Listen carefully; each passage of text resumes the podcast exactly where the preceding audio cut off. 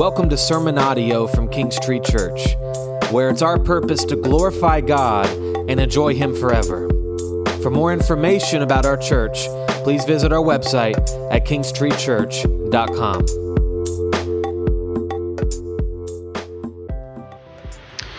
Well, good morning. I am happy to see all of you. I hope that you are doing well and that you are um, prepared to receive God's word. And uh, I mean, what does that mean to be prepared to receive God's word? Um, uh, to be prayerful, to be open, to be receptive, uh, to not argue with it, to not despise prophetic utterances, as we saw in 1 Thessalonians, which couldn't possibly be prepared for everything because sometimes you don't even know how it is that God is going to impact your heart. But I pray that as you sit in your chair, you are um, open and willing to receive His word this morning and to not run and turn from it, but to turn to it. We'll be in James chapter 1, verses 13 through 18 this morning. James 1, 13 through 18, and I'll read it for us. Let no one say when he's tempted, I'm being tempted by God. For God cannot be tempted by evil, and he himself does not tempt anyone. But each one is tempted when he's carried away and enticed by his own lust. And then when lust has conceived, it gives birth to sin. And when sin is accomplished, it brings forth death. Do not be deceived, my beloved brethren. Every good thing given and every perfect gift is from above, coming down from the Father of lights, with whom there is no variation or shifting shadow. In the exercise of his will, he brought us forth by the word of truth, so that we would be a kind of firstfruits among his creatures. You know, much of our lives in this world is going to be discerning between truth and falsehood. And James tells us in verse 16 do not be deceived, my beloved brethren. He wants the children of God to not be fooled and carried away by lies. And since this will be a reoccurring battle in our souls, there's no wonder why it's a reoccurring theme in the Bible. God's word is constantly urging us to hold on to his truth and to deny the lies of a sinful world, or even worse, our own sinful hearts. There are many passages that we could read to prove the point, but I'll just mention one this morning. This is why Paul tells pastors in Ephesians 4 to equip the church. And he tells pastors to do that until we all attain to the unity of the faith and of the knowledge of the Son of God. So you can see there the emphasis on the truth of the faith and truly knowing Jesus, having true knowledge of Him. And the question that we can ask is what does unity of the faith, what does the truth of our faith do? What is the outcome of true knowledge of the Son of God? Well, he tells us in verses 14 and 15 in Ephesians 4. Paul says, as a result, meaning as a result of the unity of the truth, as a result of proper knowledge, right knowledge of Jesus Christ, we are no longer to be children tossed here and there by waves and carried about by every wind of doctrine, by the trickery of men, by craftiness and deceitful scheming but speaking the truth and love. We are to grow up in all aspects into Him who is the head, even Christ. So you can see there in verse 14, there's a threat of us as people being tossed here and there by waves. And the waves tossing us to and fro are caused by winds the winds of false doctrine, the winds of the trickery of men the winds of deceitful scheming. You can sort of feel the lies there when you read that. You can see all of the deceit. But Paul doesn't want you to be deceived. And so he says, but speak the truth in love. That's how we grow. That's how we attain a unity of faith. Preaching the truth is how we come to a true knowledge of the Son of God. And this is how we avoid being deceived. So you can see in Ephesians 4 that God's word is telling us don't be deceived, but instead cling to his truth. Now, unless you've reached complete perfection, this battle to deny the lies of the world by clinging to the truth of God will remain until you die, or at least until Christ returns. There's not a day that you can take off. There's not an hour that you can let down your guard. There's not a minute that you can sit it out. And the call here is for more than just intellectually agreeing with facts. The call is to be ruled by those facts in your hearts. Some of the most deceived people on the planet are those who know the truth in their mind, but their hearts are disturbed by lies. They think one set of standards, but they're controlled by another. And so it's one thing to have a brain that's unmovable by the waves of deceit, but it's another thing for this to be true of your heart. James says, Do not be deceived. Do not be deceived. And that command in verse 16 is surrounded on both sides by truth that we need to know. And it's truth for the tempted, truth for those who experience temptation. So far, the first 12 verses that we've covered are about going through trials, circumstances that are hard, in which we need to persevere. And that word for trial in verse 2 and in verse 12 is the same word that's used for temptation in verse 13. So it could mean temptations. And while the same word is being used in both places, they're talking about two different things. In verse 2 and verse 12, it's discussing trying circumstances. But verse 13 is discussing our temptations to sin. It seems that James knows in the midst of our trials, we're prone to seek relief by sinful means. And when we feel the temptation to sin in the midst of hardship, James wants to give us a few key truths to cling to. We need to not be deceived. And so this morning we're going to look at beautiful, comforting, convincing, unapologetic truth for the tempted when you're tempted to sin, James 1 13 through 18 is God's truth for you to hold on to and to not be deceived. So, James gives us truth in two categories in our passage. He gives us truth about us, and he gives us truth about God. So, do not be deceived, brothers and sisters. Learn today from God's word some truth about you and some truth about God. And when you see the devastating truth about us and the marvelous truth about God, my prayer is that your hearts would flee from sin and that your hearts would rest in the gracious arms of a loving Savior. Verse 16 is the command that we've seen so far. Do not be deceived. That's verse 16. But the verses before that command give us truth so that we won't be deceived. And the verses before verse 16 gives us truth about us. Truth about us. And so this is where we'll begin. So let's read verses 13 through 15 as a reminder. Let no one say when he's tempted, I'm being tempted by God.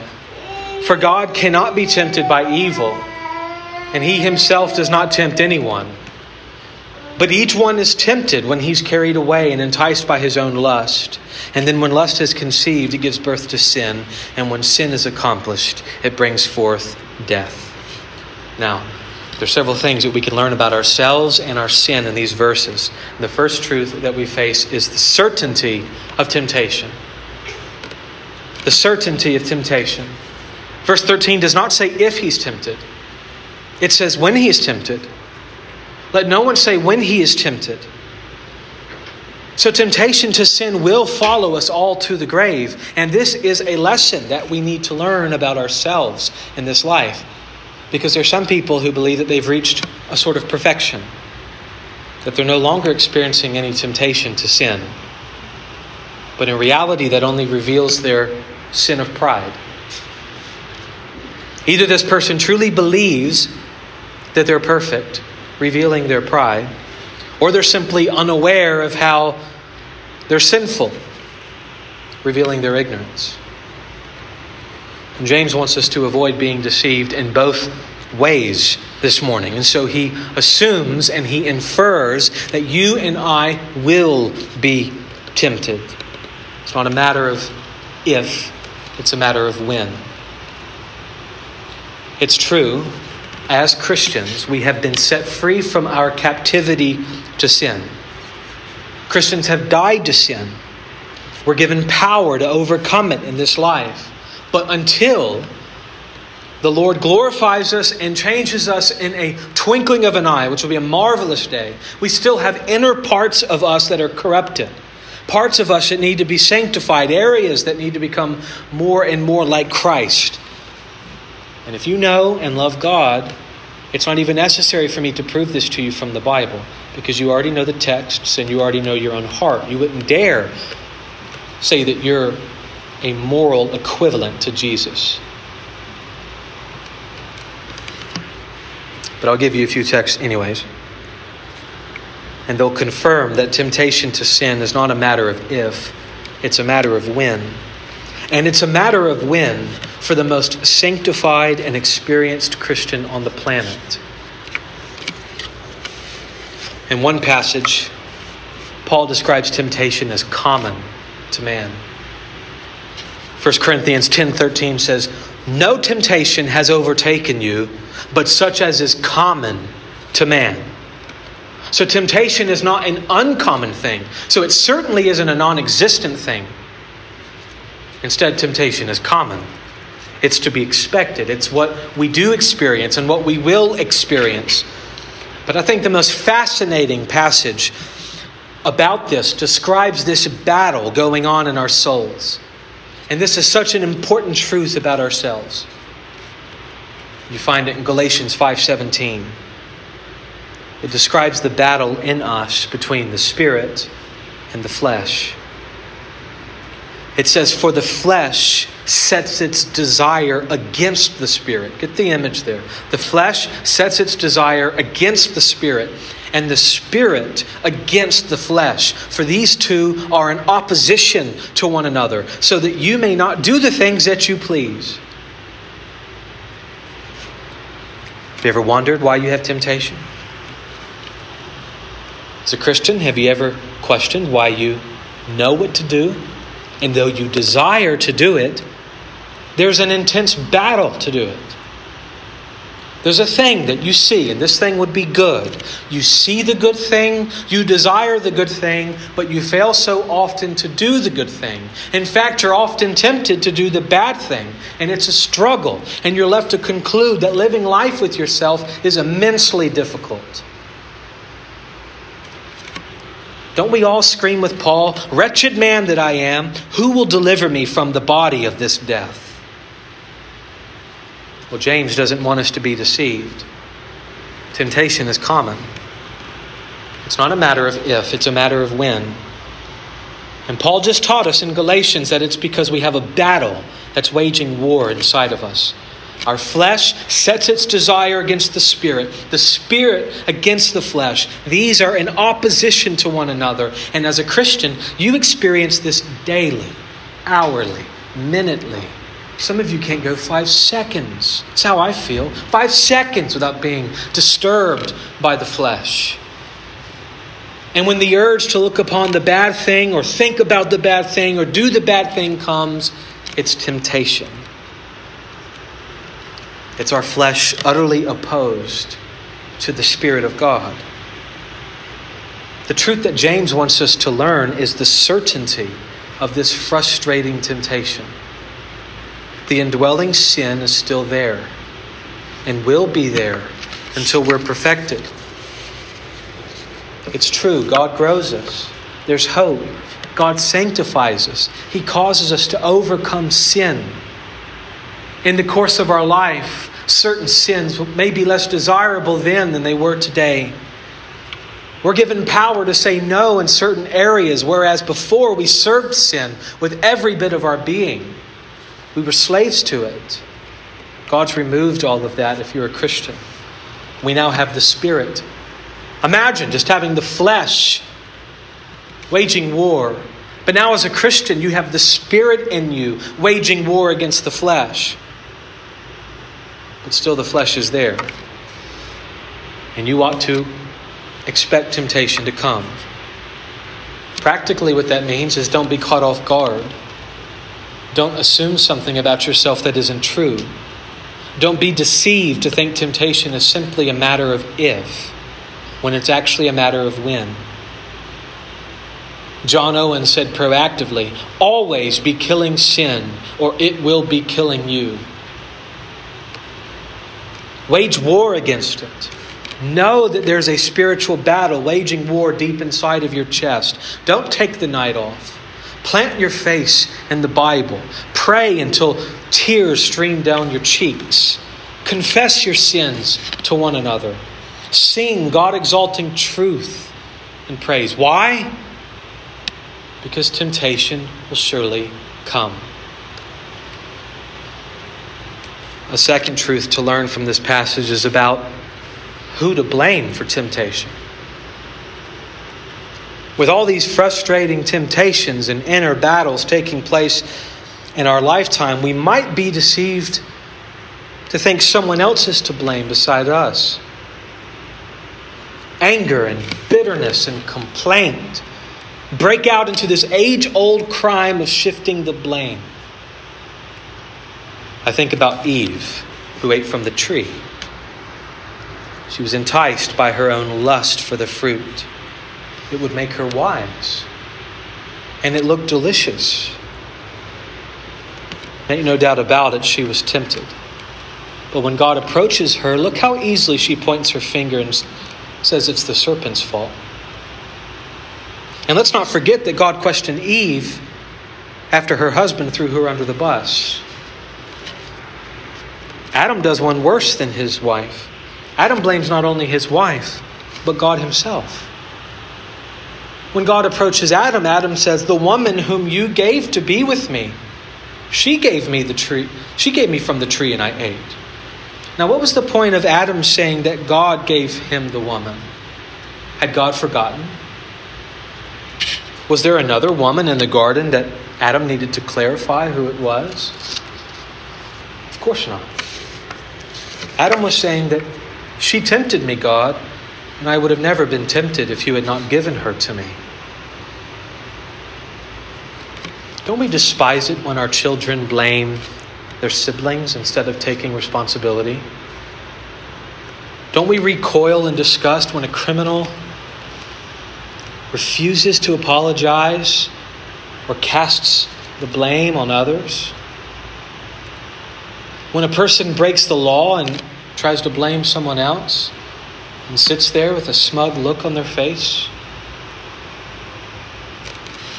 We despise this in one another, how might God feel about it when He sees it in us? Especially when we blame Him.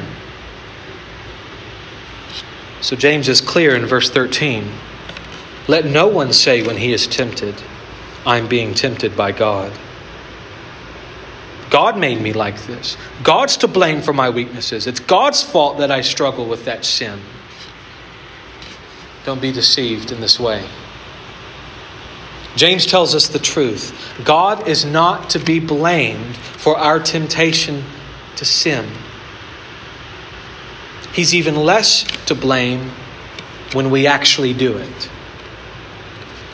For God, look at his reasoning, cannot be tempted by evil, and he himself does not tempt anyone. Don't say I'm being tempted by God, because God cannot be tempted by evil, and he himself does not tempt anyone. The point that James is making is that is, is not that God won't ever put you through a trial. We will be in circumstances that will test our faith. But when we're enticed by the look and the taste and the smell of sin, it's not God enticing us. He is not to blame. Calvin says there's a massive difference between God drawing out what is already in our hearts and inwardly alluring us into evil lusts. Sam Allberry says, My circumstances may be the occasion for my sin, but they're not the cause of it. God does not tempt anyone with evil because he cannot be tempted by evil. So, all the flesh waging war in your soul, the desire to do the sinful thing, God is not the author of any of it. God is pure and holy and righteous. So don't be deceived into thinking that He's secretly conjuring up ways to make you desire and enjoy and love sin. He's not. So who is? You. We're to blame for our sin, not our circumstances, not our children, not our wives, not our fellow church members, and certainly not our God. James gives us the hard truth. We are to blame for our temptations. Look at verse 14.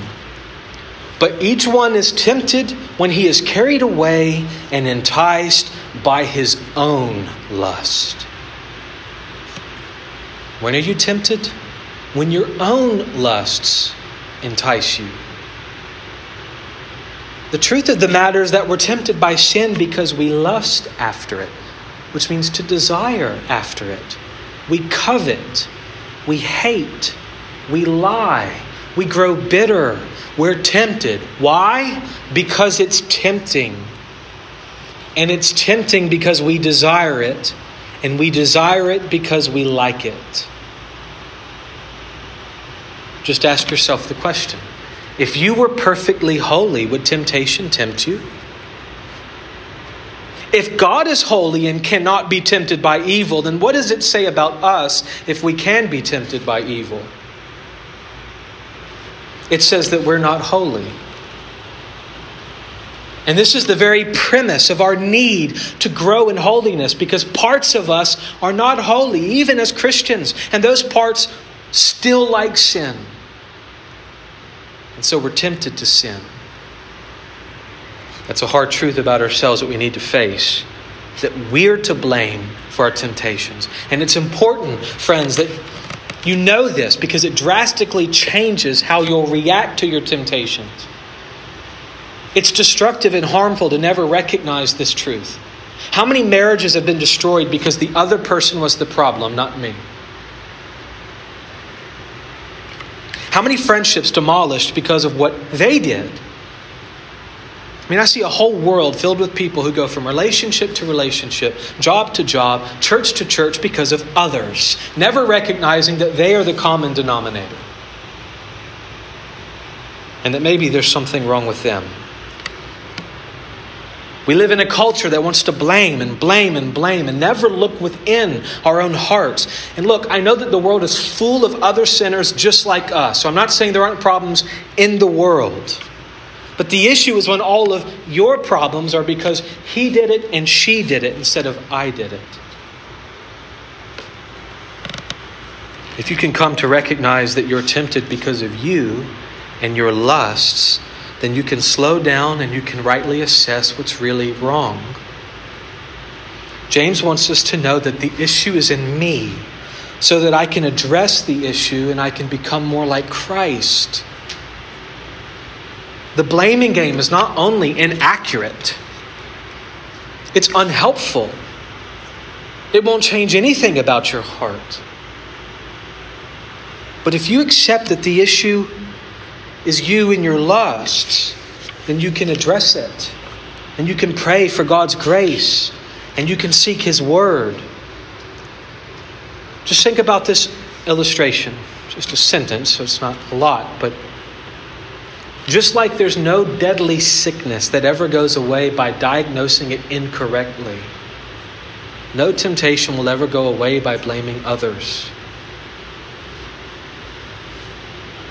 So let's not be deceived into an inaccurate and unhelpful diagnosis. Let's diagnose the cause of our sin correctly. It's us. we are to blame for temptations. We're tempted because of our own desires.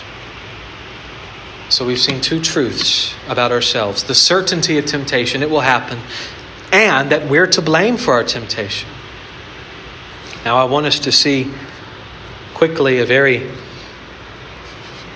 counterproductive truth about temptation. I want you to see the victim of temptation. Look at verse 14 again. But each one is tempted when he's carried away and enticed by his own lust. Notice that the cause is his own lust. The cause of my sin is me and my desires, but this text also teaches that I'm the victim. Because what do my lusts do? James says they carry away and entice me. You're tempted because of your lusts, and your lusts try to entice you. The language used for carried away, enticed, was, was used in that day to describe baiting and trapping an animal. You carry away and entice it and lure it in for the kill. So just imagine that you and your lust take a little trip into the woods and you set a trap with the bait of sin attached to it. And you set this bait and trap for the sake of baiting you. We're both the cause of our sin and the victim of it. That's what it's like living with yourself. That's what it's like living with me. It explains the horrendous pits of our hearts. But we can't be deceived on this point. We need to see it. We need to know what it is that we produce and how our lusts ultimately attack ourselves so that when we accept what we provide for ourselves, enticement and traps into sin. That's what we provide for ourselves. If we accept that and understand it and not be deceived about that point, then we'll have a greater love and appreciation for what God provides for us. This leads to our last truth about ourselves, and that's the destination of our temptations. We certainly will be tempted because of indwelling sin. We're to blame for our temptations because of our lusts, and we're the victims of our own lustful selves. Lastly, our lust enticing us to sin has the destination of death. Sin is not a small matter. James describes it in verse 15. Then, when lust has conceived, it gives birth to sin. And when sin is accomplished, it brings forth death. We all know what it feels like to lust after something wicked. It could be sexual lust for another person, maybe covetous lust for another's things. Some have a gluttonous lust for another bite, or perhaps a hateful lust for another's life. We all know the feeling of sinful desire. And as we've seen, our own sinful desires seek to entice and entrap and ensnare ourselves. The goal of the lust is to have you think on it, to meditate on it, to desire it more, and to commit yourself to do it. And once we fall into this trap, sin is full bloom, and the result of sin is always death. James wants us to see the origin of sin. He wants us to treat it seriously. If this is what it leads to, he wants us to cut it off at its conception. When the thought of temptation arises, when the lust first shows itself like a small blade of grass that was just planted, it needs to be cut away. All else leads to destruction, it leads to death. Sometimes we trick ourselves into thinking that we could get away with just a little small sin. You ponder it, you think on it, the desire is there, and so you dabble in it just enough to indulge yourself, but not enough to get caught. Not enough to be a big problem, we tell ourselves. Well, pay close attention to this passage. Don't be deceived about the destination of temptation. Nothing here says anything about a small or a big sin.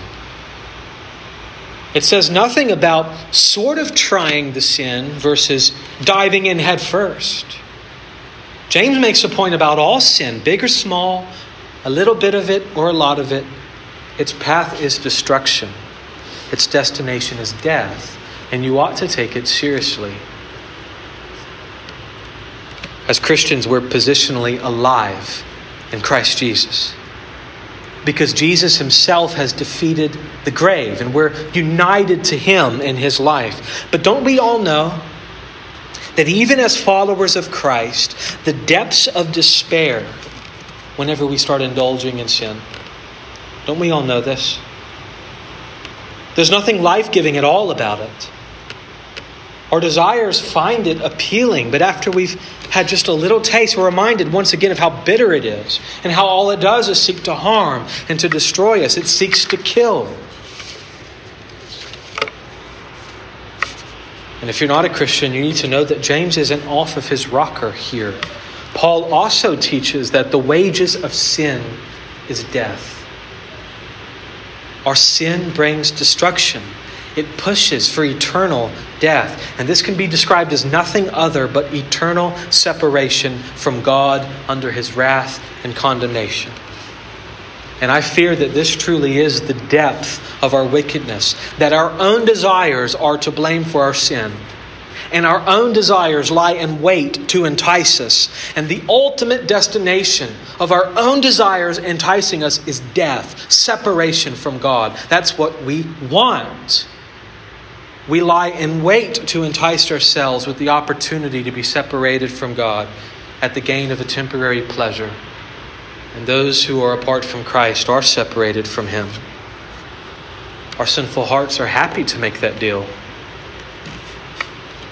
This is why we need a Savior. This is why Jesus came. Fully God, fully man, to live the life that we never could, and to pay the penalty of the sin that we deserved in our place.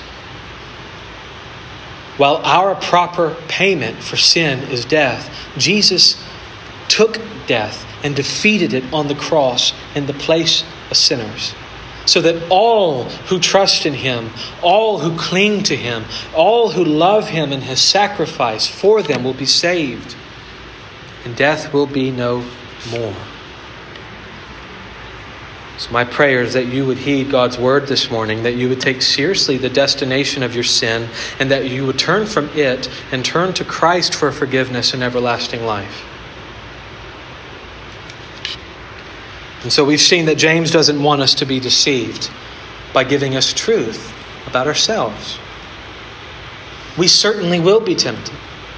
We're to blame for our temptations.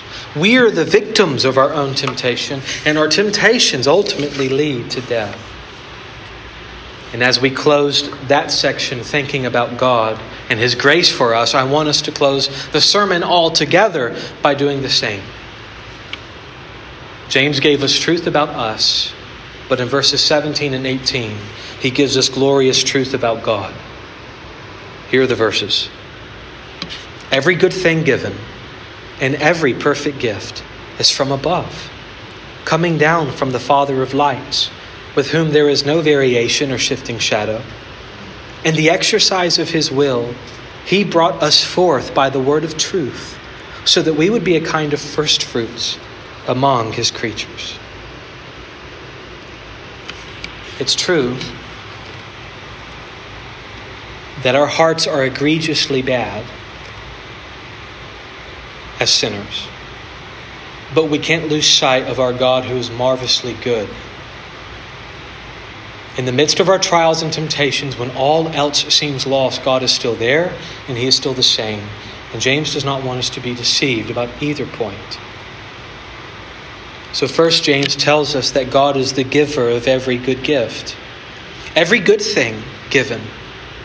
And every perfect gift is from above coming down from the Father of lights. And the contrast there is so clear, isn't it?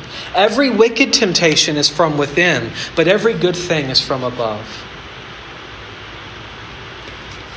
This alone is worthy of our meditation. You could live for your sinful lusts that seek to destroy you and bring death, or you could live for the author of every good and perfect gift. Next, James tells us that God is the Father of lights. Every good thing given and every perfect gift is from above, coming down, coming down from the Father of lights. When you go out at night under the night sky and you stare into the abyss, or when you see the boiling sun lighting up the earth or setting over the horizon, when you gasp from wonder looking at a full moon, especially when it's big and in the sky. God is the Father of all those lights.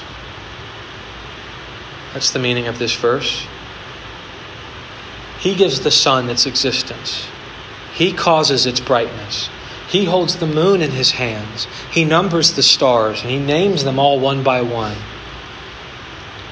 Keith and Kristyn Getty have a song, Consider the Stars, and it says, He who made all of this and who holds all of this holds you in his hands. What else do you need to make up your mind? Fall into temptation or call on the sovereign Father of lights to lead you out of it.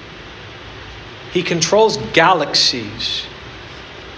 Could he maybe help you in your struggles? The third truth that James shows us about God is that he is the only one constant. Every good thing given, every perfect gift is from above, coming down from the Father of lights, with whom there is no variation or shifting shadow. The stars move, the sun sets and rises, and the shadows on the earth shift. The moon is full one night and then half the other. But with God, the Father of all these celestial lights, there is no variation, there is no shifting shadow in the midst of trials and in the midst of temptations, our whole world can seem to shatter. And some of you are struggling very deeply because of what's going on in our country or around the world. Because so much of what we knew six months ago seems totally different today. Well, then take courage, because the one from whom all blessings flow will never change. And lastly, James teaches us that God is our gracious Savior. Lust gives birth to sin. Sin gives birth to death. But with God, He gives birth to new life. Look at verse 18. In the exercise of His will, He brought us forth by the word of truth, so that we would be a kind of first fruits among His creatures. It said that sin brought forth death but God brings forth life. This verse, verse 18, that I just read, will be the main focus of our time next week. But don't be deceived, brothers and sisters. The truth about us is that we will certainly be tempted. The truth about God is that no evil can tempt him. The truth about us is that we are to blame for every evil temptation. The truth about God is that He's to blame for every good and perfect gift. The truth about us is that our lust entices ourselves. The truth about God is that He's the sovereign, unchanging Father of lights, and only the one who can control the stars can save us from ourselves. And of course, the truth about us is that our sin leads to death. But the truth about God is that through the gospel of Jesus Christ, He gives us new birth. He defeats the cycle of sin and death because He defeated death itself. Do not be deceived, brothers and sisters. Instead, know the truth about you and know the truth about God. And as you behold the glorious truth of the gift giving, unchanging, sovereign, gracious Father of lights, may you be so enticed to love Him and to worship Him that all temptations lose their appeal.